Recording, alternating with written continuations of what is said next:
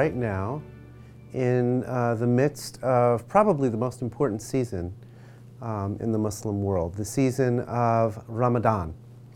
Uh, in of, uh, Ramadan in Arabic, uh, the more Persianized pronunciation uh, that I was familiar with in South Asia, uh, we said Ramzan, or sometimes Ramjan.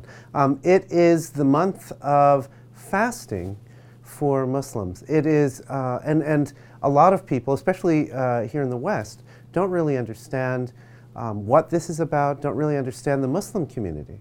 And so I wanted to kind of reel this in and then kind of jump back into talking a little bit about Ramadan, just because there's, there's, uh, there's a real opportunity in terms of if, if we can understand um, who Muslims are and understand a little bit better about um, what some elements in their faith mean, it can open the door for us to be in better relationship, to facilitate dialogue, to facilitate witness as well, which is crucial.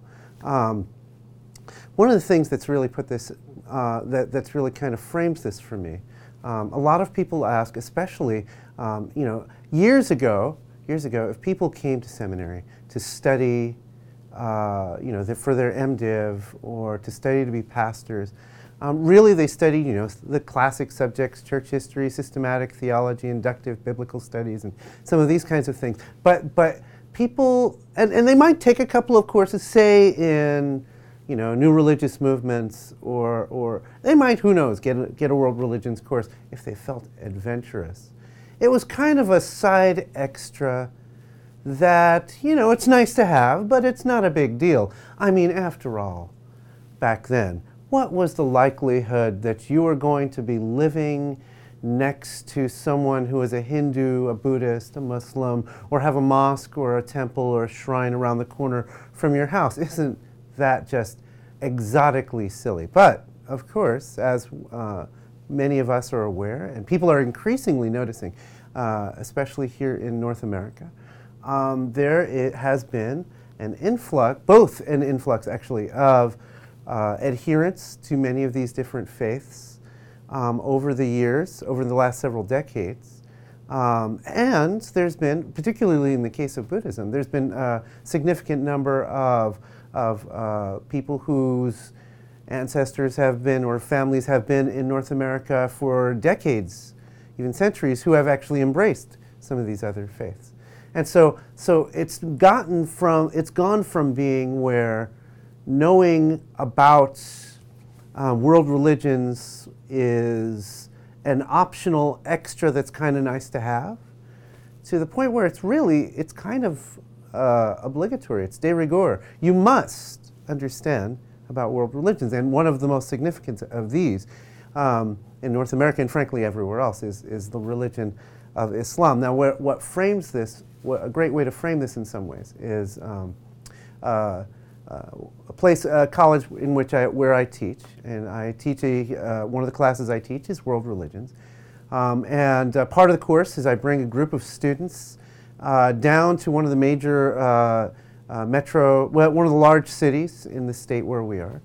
And we, we kind of do the house, house of religions tours. So we go to the mosque and we go to the Hindu temple, for example. And um, when we, when we went, the last time I taught this, we went, I took a group of our students to, we actually went to the mosque on a Friday. For Muslims, Friday is their primary day of assembly, apart from major festivals. Um, and Friday afternoon, like r- right around noon, one o'clock. And uh, you know, we went there and we, we wanted to show respect. So, so the young ladies who were with our group covered their heads with scarves, and, and they very much appreciated this. Um, uh, they, the women sat with the women and, and, the men sat with the men or behind the men. And, and they went through the positions of their and rituals of their liturgical prayer, uh, which is done for Muslims in Arabic. Um, and then, then uh, the, one of the mosque leaders got up and gave a sermon in English. And uh, this congregation of Muslims was very multi ethnic. Um, it seemed like it was almost all or almost all immigrants um, from places like Somalia, the Arab world, Afghanistan, India. Um, and he, he, got, he gave this sermon, he gave this uh, message, and it sounded, it was, he talked about how, you know, we have to be concerned about our young people because um, ethics are really kind of going down and they're there in the midst of this immoral American society. We need to talk about and think about how we can better ground young people in our faith so that they can resist the temptations they encounter in American society. And I'm sitting there thinking, wow, I mean, this, this is a sermon that could have been preached in pretty much any church in America. Um, and, and thinking, thinking there's, there's actually, we often, because we see so often some of the ugliest things on the news happening in different places, but we forget that these are people, and often people, people whose faith actually is, has much in common with our own, and people who, who are often very open when we approach them in a way that, that, that values them as people. Kind of to use uh, uh, the phrasing of Martin Buber of I and thou, of, of approaching them as fellow subjects rather than as objects, which uh, frankly should be the case with how we pr- approach anybody. Um, uh, just for this segment, I'll, I'll just just kind of close this out. Um, if I can put it, that, put, if I can uh, give an exemplary story. Um, I remember preaching in a uh, in a church uh, several years ago in uh, New Jersey, one of my favorite places where I grew up, and uh, New Jersey and uh, uh, church down the Jersey Shore, in fact, um, and uh, had a wonderful time. And afterward, a couple came up to me, a couple approached me, and they said, "You know, this is so great because I was encouraging them to to think about how they can relate to Muslims as people." Talk about your own experience with the Lord Jesus and talk about, share from your own testimony, and look for ways to connect them with the scriptures and connect them with maybe studying or reading together. But, but so much of it is bringing down walls of suspicion that they often have because they've seen so many things. Uh, that stories that circulate of, of personal rejection, of suspicion, um, uh, because again, people don't know. We're ignorant of one another oftentimes. Um, so, uh, so uh, this couple came to me and they, they, told, they told me their story. They said, they said there was a, a family in their neighborhood um, from a Muslim family. I think they said they were from South Asia, from, from Pakistan or some other part of South Asia.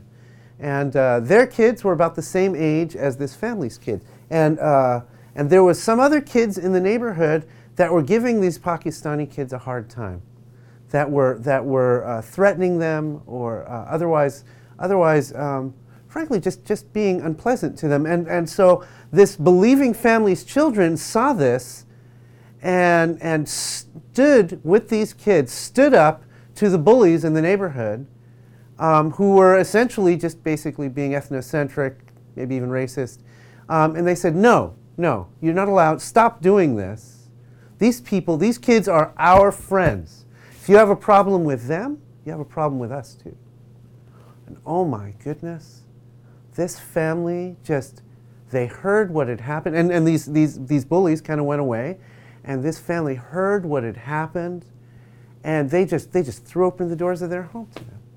And, and so much, you know, part of it, some of it kind of winds back into the kind of thing that, that John Wesley kind of exemplified uh, in his sermon on the general spread of the gospel. Just, just how as we allow the Lord to carry us along and as we allow the Lord to draw us in, in, in, a, in a sanctification that continually conforms us ever more deeply into the image of God in Christ, that that is going to, that is going to be what empowers our witness. And that is going to be what, what enables Muslim people as well as others uh, to come to a living faith in God in Christ. Um, so in some ways, in some ways, when we think about you know so many you know so so many scary ideas that people have when they think about Muslims, but really, where it begins is with the basics of just living as a Christian in public.